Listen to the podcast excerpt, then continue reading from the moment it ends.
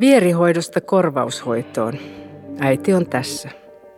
Sädehoidosta saattohoitoon. Äiti on tässä.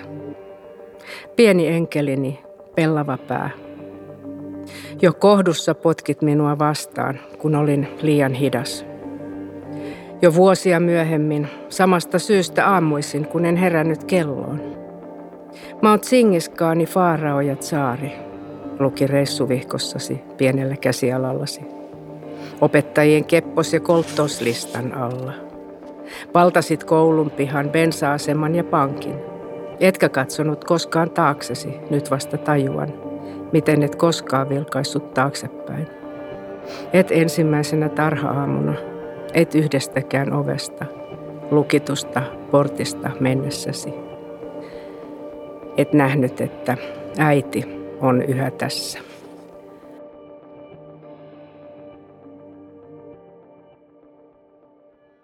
Tässä runossa äiti yrittää tehdä kaikkensa vierihoidosta korvaushoitoon ja lopulta saattohoitoon. Voiko äiti huolehtia lapsestaan liikaa? Ilman muuta voi. Ne on tietysti suunnattoman monimutkaisia kysymyksiä ja mitä se liikaa tarkoittaa. Mutta siis sellaisia riippuvuussuhteita, joissa kumpikaan osapuoli ei oikein koe vapautta eikä riippumattomuutta, niin sellaista siis se on näiden meidän läheisten ihmissuhteiden semmoinen ikiaikainen kysymys, että missä kohti pidättää ja missä kohti päästää ja olen tämmöisen kiteytyksen löytänyt, että, että lapsen ja vanhemman suhde on ainoa ihmissuhde, jonka tavoitteena on ero. Eli tuota, jossain vaiheessa pitäisi pystyä eroamaan. Se koskettaa ja on tavallaan ehkä kamalaa, mutta tuota, se on kuitenkin se tavoite, että se oma lapsi sitten pärjäisi.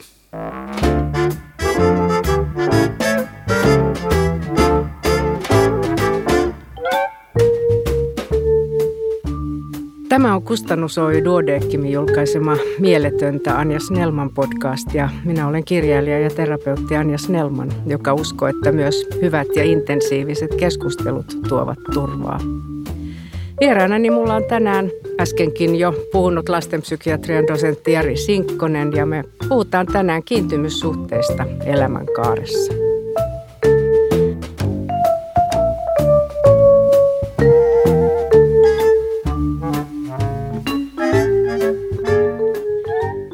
Mikä on saanut sut ylipäänsä pohtimaan ja tutkimaan kiintymyssuhteita? Oliko se jotain omaan lapsuuteen kokemuksiin liittyvää parhainen sairaalassa olosi, mikä käy kirjasta esille, vai onko siinä muutakin?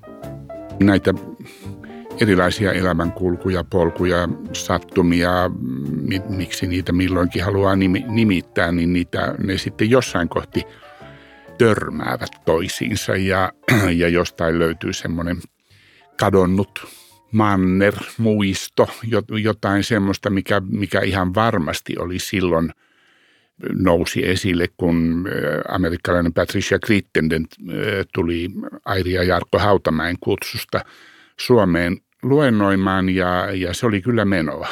Että hän on äärettömän suggestiivinen.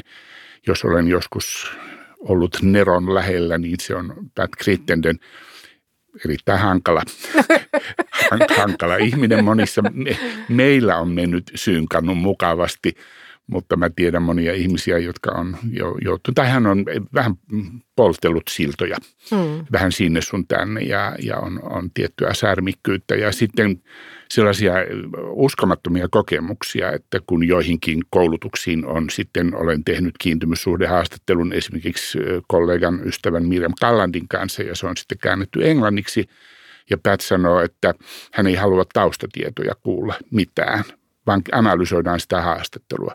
Ja se ihminen kertoo, mitä sille haastateltavalle on tapahtunut tietämättä siitä, että se on joku suomalainen ihminen – ja, ja, ja tuota, se, silloin niin kuin nahka on kananlihalla, että eihän tämä nyt voi olla totta, että tässä on jotain lähes maagista. Ja Pätin oma tausta on erittäin hankala. Hmm.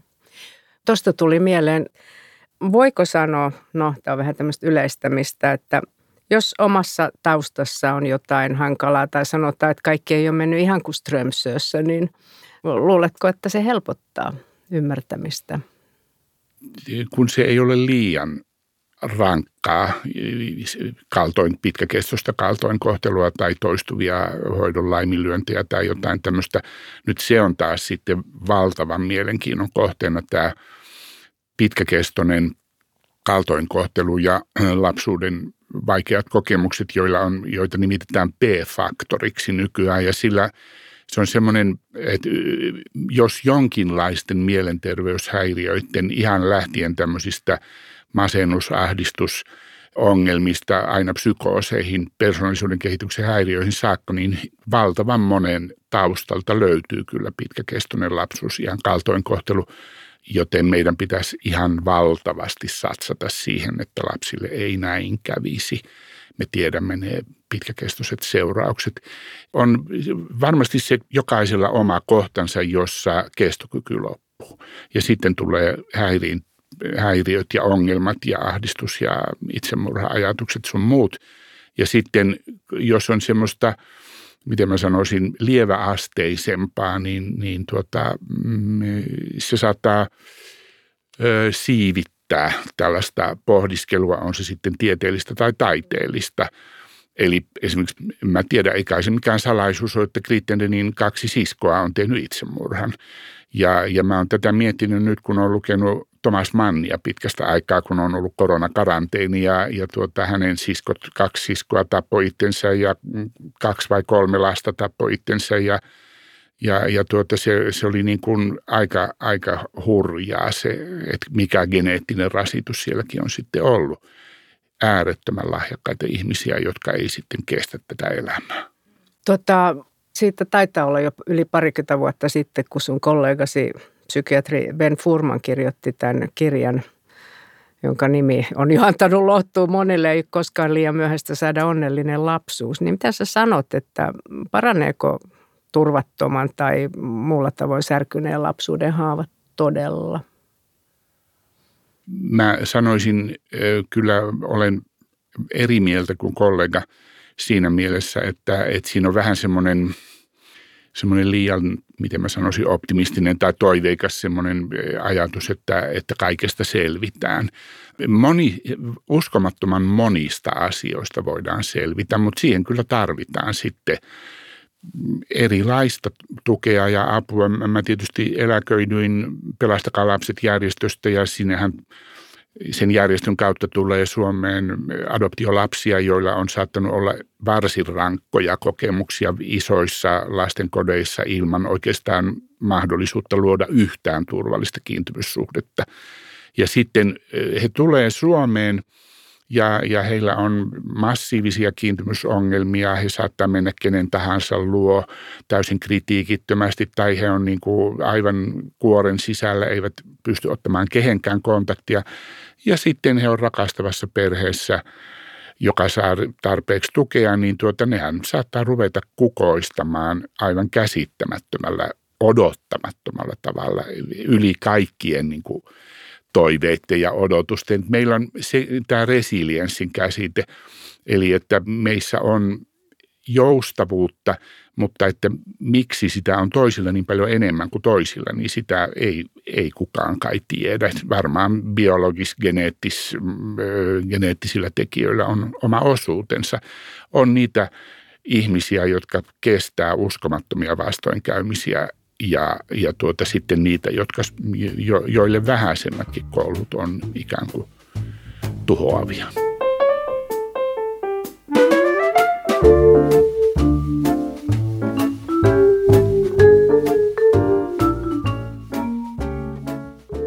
Sä teet tässä kiintymyssuhteet elämänkaaressa kirjassa tosi kiinnostavaa koostetta erilaisista kasvatususkomuksista. Se sivuat natsi-Saksan arjalaislasten kasvattamista ja sitten myöhemmin tota amerikkalaista behaviorilistista kasvatusta.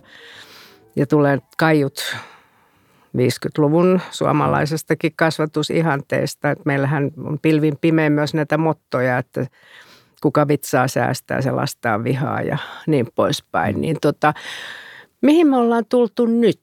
Miten sä niin kuin näkisit? millainen kasvatusetiikka meillä on vallalla? Mitkä nämä nyt on nämä motot kasvatuksessa sinun näkemyksen mukaan?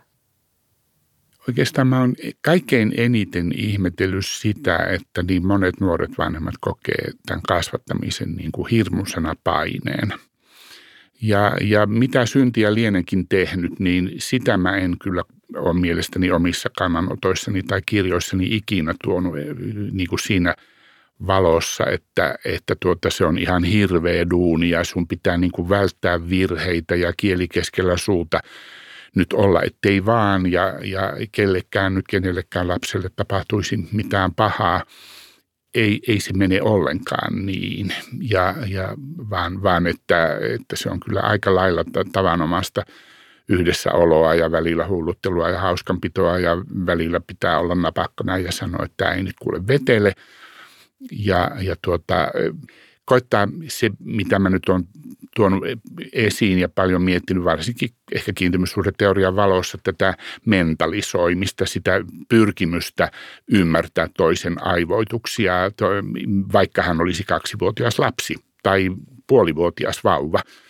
Ja miettii, että mitä hän sen mielessä liikkuu ja miten hän nyt tuohon reagoisin, eikä – missään nimessä miettiä mitään agendaa, joka on jostakin ulkopuolelta annettu. Ei, ei edes Sinkkosen agendaa, jota mulla ei kyllä olekaan, mutta että ei, ei otettaisi näitä tämmöisiä paineita mistään. Mun mielestä ne suuret gurut, joihin mä vetoan vaikkapa Donald Woods Winnicott, niin hän nimenomaan tuo esiin sitä, musta se good enough mother on kyllin hyvä, riittävän hyvä äiti on – loistava metafora.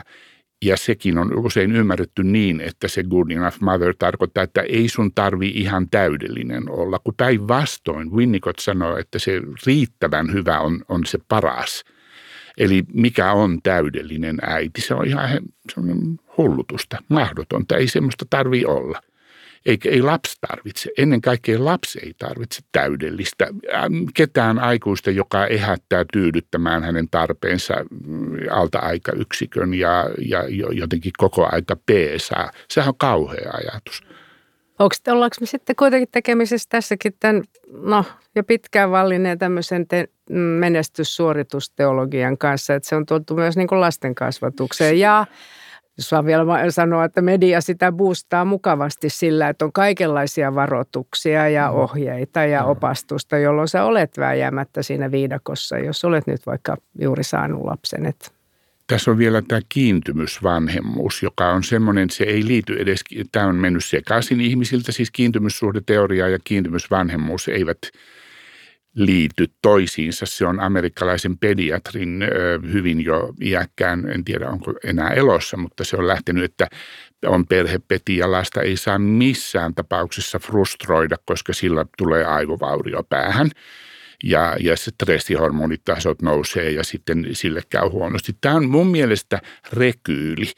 Eli, eli tuota, se, mitä tapahtui sotien jälkeen, oli se semmoinen siellä oli niin paljon traumatisoituneita ihmisiä, paljon miehiä, jotka oli ihan e, tuota, rauniona psyykkisesti ja tuota, olivat hirveän ankaria kasvattajia ja, ja tuota, piti olla tottelevainen ja muuta kaikkea siinä 50-luvulla. Ehkä mä muistan itse 50-luvun lapsena kyllä myös hyvin paljon mukavaa positiivista asennetta eteenpäin menoa, mutta sitten tuli, jos ajatellaan kiintymystermejä, niin se on ollut välttelevää.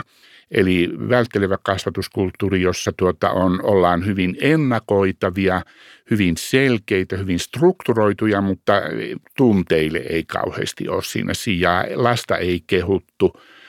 Siitä oltiin aika tiukkana, että se ylpistyy, jos lasta kehuu. Erikoisesti viehättävästä ulkonäöstä ei lasta saanut kehua, että se on jotenkin niin kuin turmion tie siitä lähtee – lähtee sitten, joka on ihan hullua. Kyllähän lasta, hänen ylenpalttista suloisuuttaan täytyy voida, voida tuota, olla lumoutua siitä ja, ja katsoa sitä lasta silleen niin kuin vähän ihmeissään, että, että jumatsuka, kun se on ihana ja voi kun se on söpö ja tuo sininen sopii sen silmien väriin ja kaikkea muuta.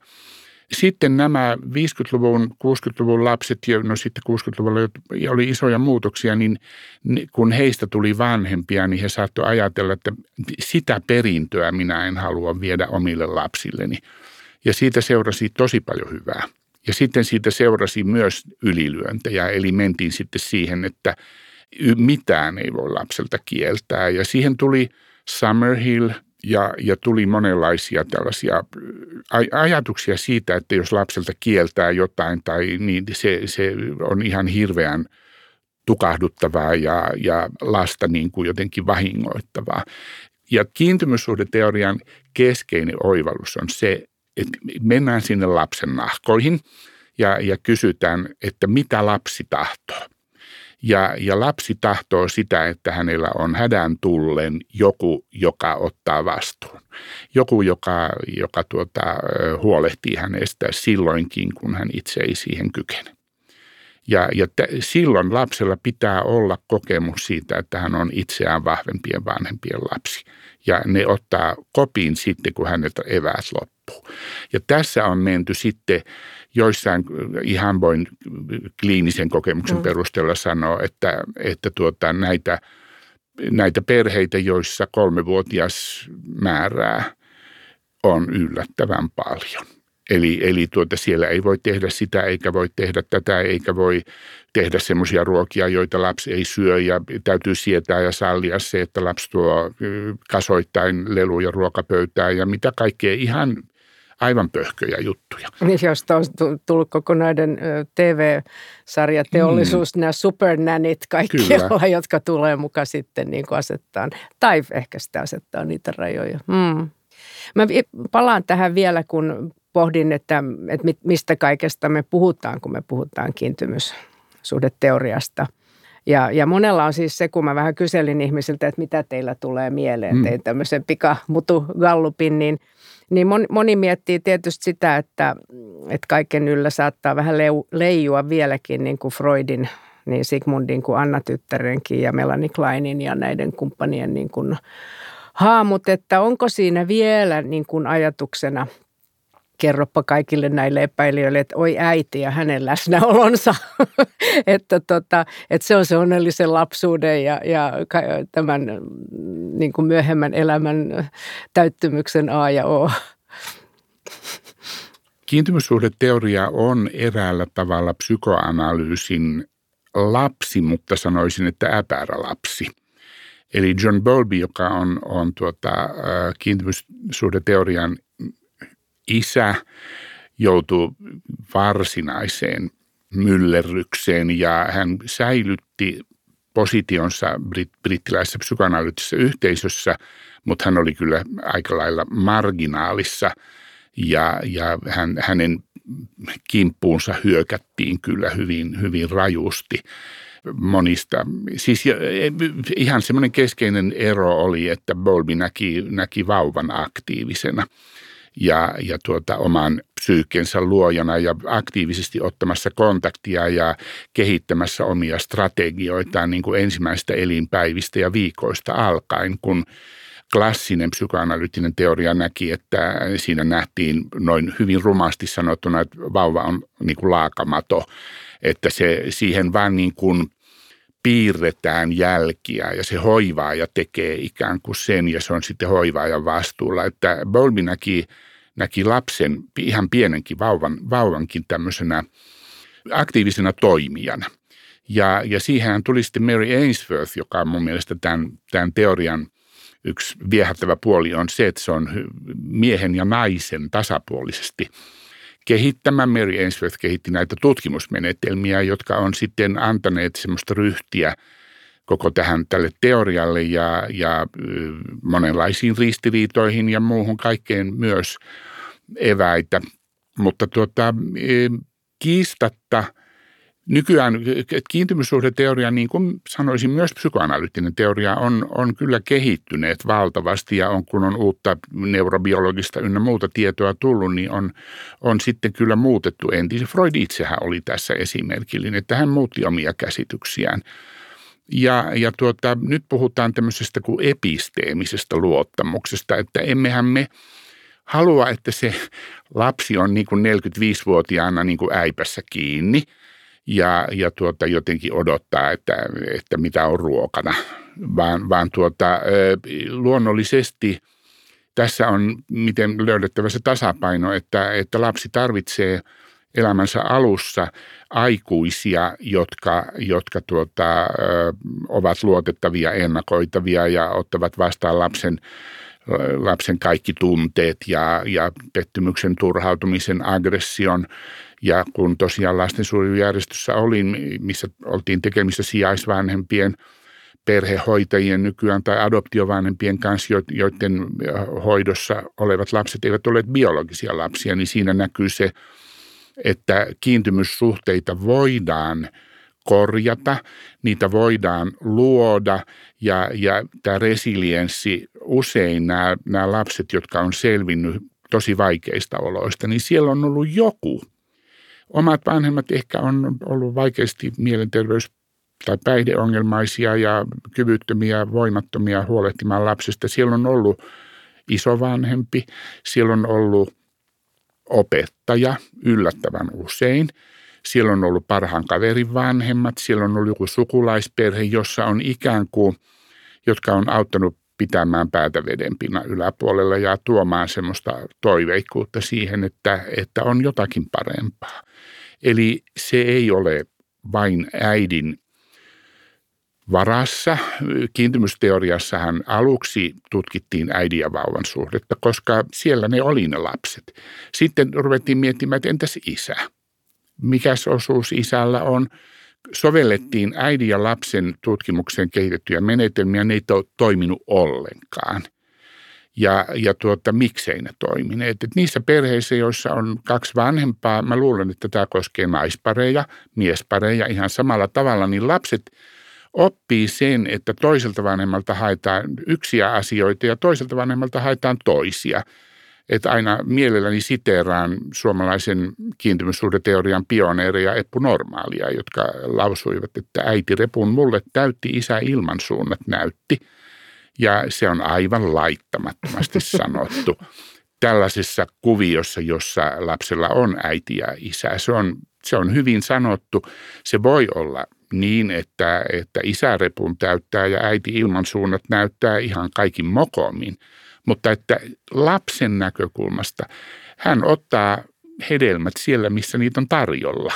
Jos isä on se hoivaavampi ja läheisempi ja lohduttava tyyppi, niin totta kai ei se nyt päätä lyö seinää, että, että äiti äiti. Hmm. Ja jos äiti on ronski ja reipas ja sanoo, että siitä vaan ja kyllä se sujuu, niin sitten hän ottaa sieltä sen rohkaisun. Ei, se ei ole kiinni nyt siitä sukupuolesta.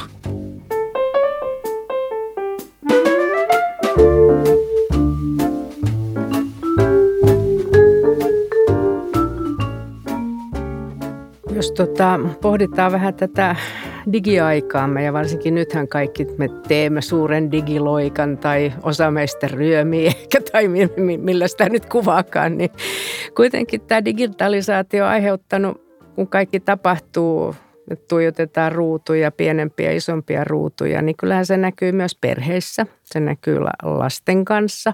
Näkee aika paljon porukkaa kävelemässä, tota, työntää toisella kädellä rattaita ja toisella selaa jopa iPadia siinä vieressä. Tai pahimoillaan joskus tuntuu, että sit kun ollaan lapsen kanssa jossain, niin se hyväksyvä katse puuttuu mm-hmm. kokonaan tai ylipäänsä katse puuttuu kokonaan. Niin tuoksi tämä jotain ihan uutta tähän koko kuvioon. Että. Mä luulen, että se kärjistää ilmiöitä, joita on ollut. Ja, ja tuota, kollega Marjukka Pajulo kirjoitti lääkärilehteen tämmöisen, että viekö digilaite vauvalta vanhemman. Ja, ja tuota, mä oon kyllä ennen koronaa jo nähnyt tämmöisiä tilanteita, joissa, joissa on, niin kuin, on tosi vaikea olla itsellä. Että metrossa on aivan syötävän sulonen, semmoinen ehkä just vuoden ikäinen säkkäräpääkersa – joka tuota kattelee ympärilleen ja ihmiset on ihan hurmiossa ja hymyilee ja vilkuttelee ja kaikkea. Ja tuota, oma äiti tuijottaa sitä älypuhelinta sen 12 minuuttia, minkä se metromatka kestää, katsomatta kertaakaan sitä lasta. Jotenkin se, että hei, mikä tässä on mielenkiintoista? Se laite vai tämä, sun oma muksu, joka näyttää ihan hurmaavalta ja aktiiviselta ja kiinnostuneelta ympäristöstään. Et eihän siinä tarvi muuta kuin katellaan semmoisen pienen kanssa, että kato, siellä on auto ja, ja tuossa meni, tuolla on vene ja, ja muuta, että niin mikä tätä selittää. Ja nyt varmasti nämä, tämä ruutu, ruutukuvio on nyt näiden viikkojen aikana voimistunut, kärjistynyt ja se vaatii vanhemmilta – kekseliäisyyttä ja myös rajojen pitoa. Sitten kun se menee vielä koulutehtävien lisäksi, sitten ollaan pelikoneilla ja uppoudutaan siihen tai somessa teini nuoret ja muuta, niin tuota, sitten on edessä paluu taas enemmän tai vähemmän normaaliin tilanteeseen. Mä en puhuisi uhkasta tai en nyt mitään ihan hirmuisia mörkeä maalaisi seinille, mutta olen kyllä sitä mieltä, että meidän pitää kiinnittää enemmän huomiota siihen, mitä, mitä, missä murroksessa me elämme niin kuin kaiken kaikkiaan. Ja tietysti jos ajattelee vielä pidemmälle eteenpäin, mietitään näitä lapsia ja nuoria, jotka todellakin nyt kehittyy jo, jo niin kuin aapista ennen on se hmm. iPad. Että miten he sitten vie, voi ehkä ajatella jonkinlaista taakkasiirtymää, että viedäänkö me tämä, tämä jonain taakkana sitten että me kerta kaikkiaan meidän ruutuaika on, on lisääntyy tunteja, tuntuu sukupolvista toiseen, että mitä lies siellä tulevaisuudessa. Mutta mä mietin sitten vielä, vielä tota, näiden siirtymien lisäksi semmoista, että miten me toistetaan lapsuuden kiintymyssuhteita parisuhteissa, ystävyyssuhteissa, työpaikoilla? Siinäpä kysymys.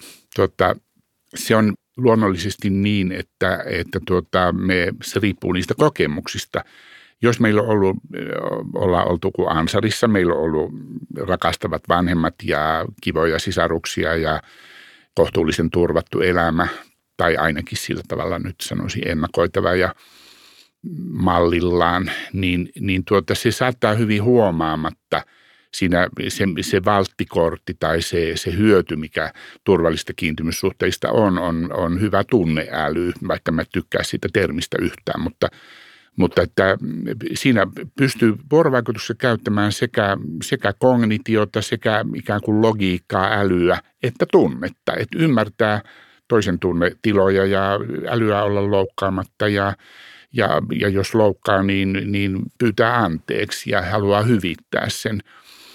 Ja, ja tuota, se sitten näkyy kyllä yleensä hyvinä sosiaalisina taitoina – ja semmoisena sellaisina sosiaalisina taitoina, jotka on itselle sopivia, että on turvallisesti kiintyneitä ihmisiä, jotka eivät ole kauhean sosiaalisia ja niitä, jotka on ihan valtavan sosiaalisia.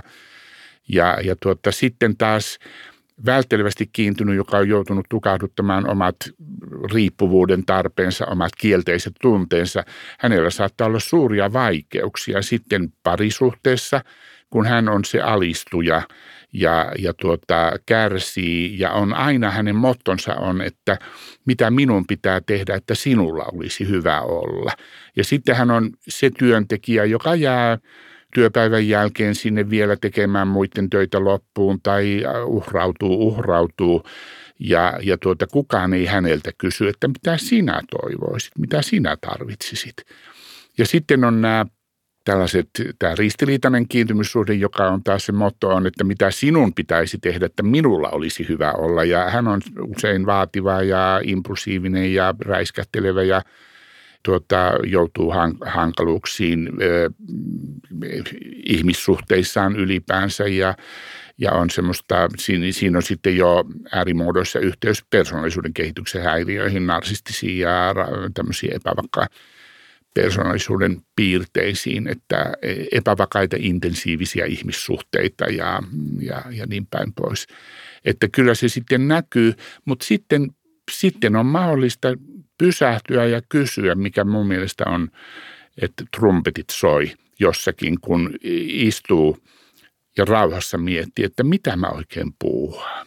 Mitä nämä mun touhut oikein on? Miksi, miksi se olen aina minä – joka sitten, sitten tuota, taivun toisten tarpeisiin. Miksi olen aina minä, joka saan toiset suuttumaan itselleni ja miksi mä nyt menin sanomaan sillekin hyvälle ystävälle jotain ihan, ihan älyvapaata. Ja siitä sitten sitä voi ruveta miettimään ja, ja, ja tuota siitä ikään kuin tekemään tämmöistä itse terapiaa tai hakemaan siihen jonkun ulkopuolisen sitten miettimään näitä asioita. Oletko törmännyt johonkin fiktioon, kirjaan, elokuvaan, näytelmään tai vaikkapa sävellykseen, joka, joka kertoisi kiintymyssuhteista, erilaisista kiintymyssuhteista sun aiheesta tavalla, joka ei ehkä ole tietokirjalle mahdollista. Ja jos on, niin tuleeko sulla mitään mieleen? No nyt koronakriisin aikana mä oon pystynyt lukemaan semmoista kaunokirjallisuutta, joka, johon ei ole ollut voimavaroja ja, ja tuota, katsonut esimerkiksi äh, Fellinin Amarkordin uudelleen. Ja mulle käänteen tekevä oli Fellinin kahdeksan ja puoli. Mä oon nähnyt sen teinipoikana Sienassa ja, ja mä en ymmärtänyt Italiasta mitään, mutta sinne vei mut semmoinen Peter viulisti. Mä olin soittamassa huilua Sienassa ja tuota, hän sanoi, että the best movie ever made. Ja sitten hän vei mut katsomaan kahdeksan ja puolia ja siis se oli ihan aivan kuin halolla päähän. Ja, ja tuota, varsinkin se lopetus, jossa pieni pikkoloa soittava poika pyörii siinä kuvassa ja menee pois. Ja mä olin menettänyt isäni juuri muutamaa viikkoa aikaisemmin ja, ja tuota, se kyllä osui siihen tämän äärettömän koskettavalla tavalla. Mä en kestä katsoa kahdeksaa ja puolta kovin usein. Mä katson sen viiden vuoden välein ehkä uudelleen. Ja Amarkort myöskin. Fellini on ihan täälläkin suosikkeja. Ja sitten siirrytään tähän seuraavaan osioon, joka on tämmöinen pieni ystäväkirjakysely. Meillä tytöillä oli silloin 60-luvulla oli, 50-luvullakin varmaan jo, niin kouluissa kiersi tämmöiset ystäväkirjat, jossa oli kysymyksiä tykkäämisistä ja tulevaisuudesta. Oletko valmis? Muutama Joo. kysymys.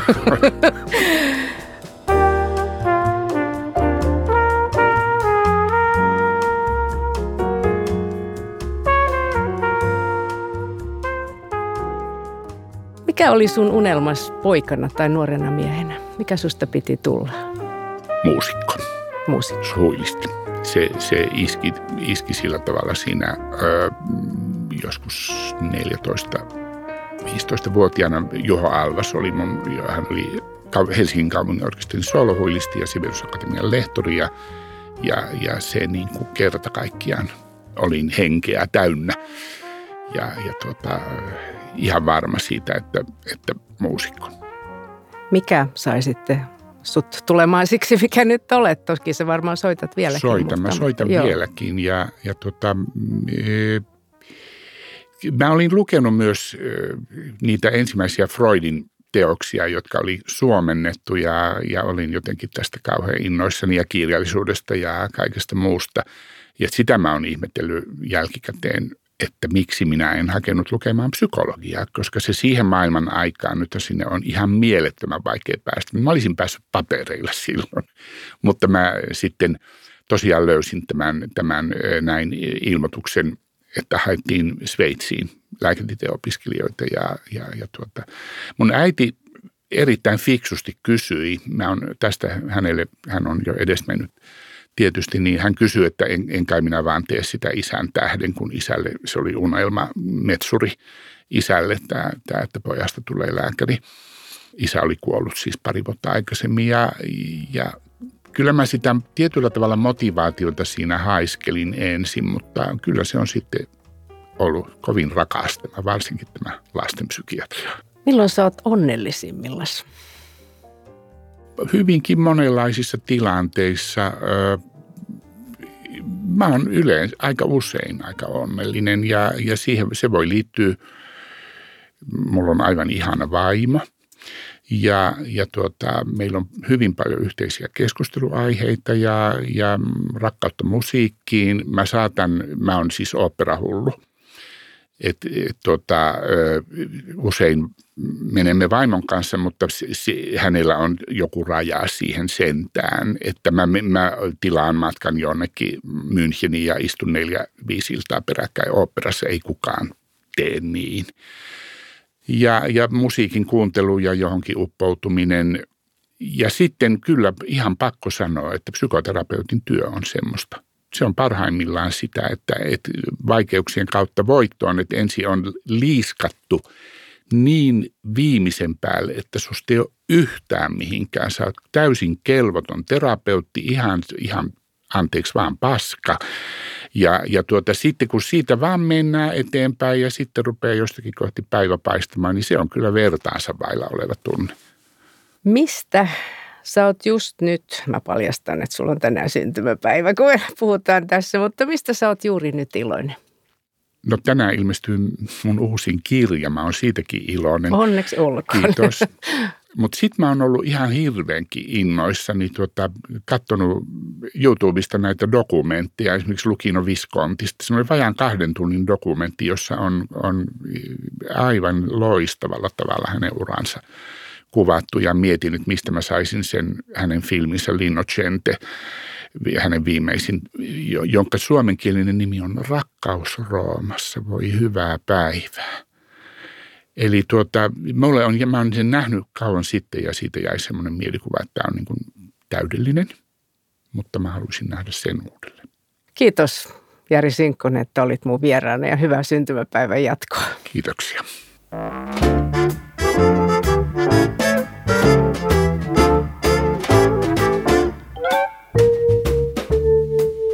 Tässä jaksossa me ollaan käsitelty Jari Sinkkosen kiintymyssuhteet elämänkaaressa kirjaa.